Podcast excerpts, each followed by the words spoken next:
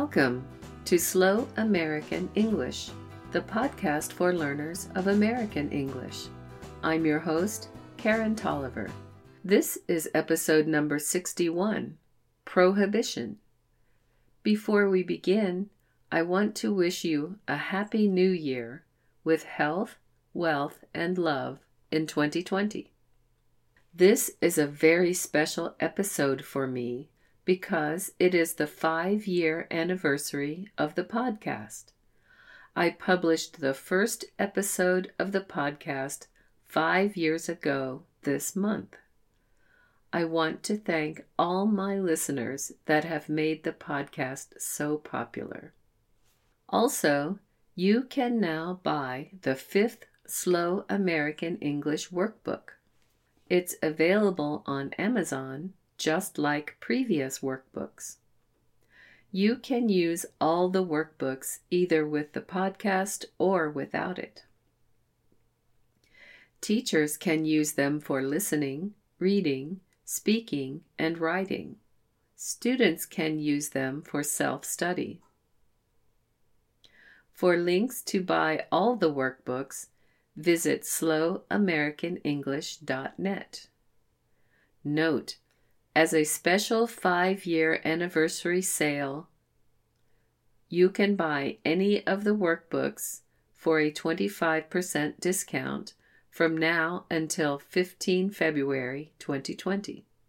Visit slowamericanenglish.net for details.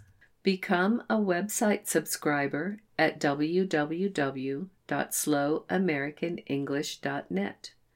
There are free transcripts plus links to become a patron and to buy workbooks. Follow the podcast on social media. Click the icons on slowamericanenglish.net. Get information about American English idioms, podcast episode information, and more. Huge thanks to my Patreon patrons for pledging a small amount every month to keep the podcast going. Your contributions help pay for web hosting and other expenses. Without you, I could not produce this podcast every month. Thank you. If you are not yet a patron, please consider it. To become a patron, visit www.patreon.com slash slow American English. Now for the podcast. Prohibition. From 1920 to 1933, it was illegal to make, sell, or transport alcoholic beverages in the United States. This ban was known as prohibition with a capital P. It is also sometimes called the Noble Experiment. The ban was made official by the 18th Amendment to the Constitution because the amendment did not specifically restrict people from having or drinking alcohol, a law called the Volstead Act was passed with additional regulations.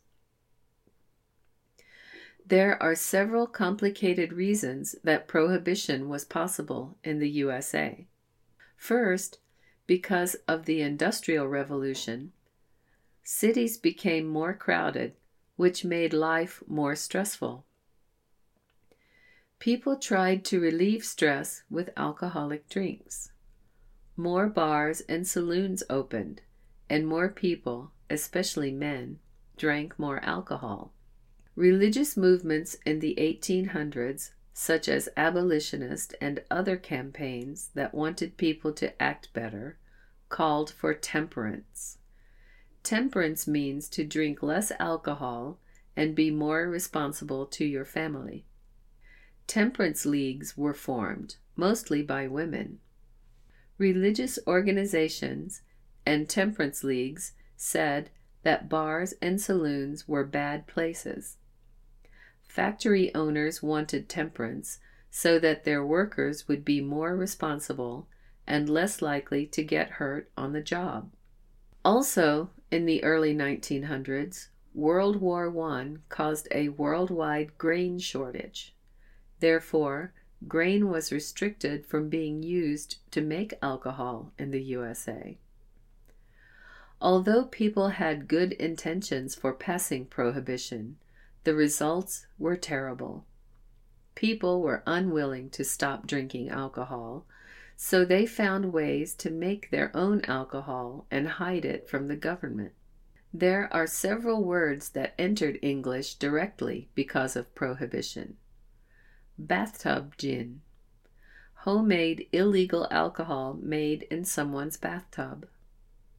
Bootlegging, transporting illegal alcohol.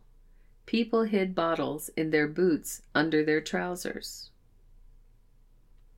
Dry, place with no legal alcohol. For example, a dry county means you cannot buy alcohol there. Moonshine, homemade illegal alcohol, so named because people made it at night by the light of the moon. Speakeasy, an illegal bar. Still, short for distillery, a device for making alcohol. Of course, prohibition was very unpopular, and the government did not have enough money to enforce the law there was no longer any tax money from alcohol sales.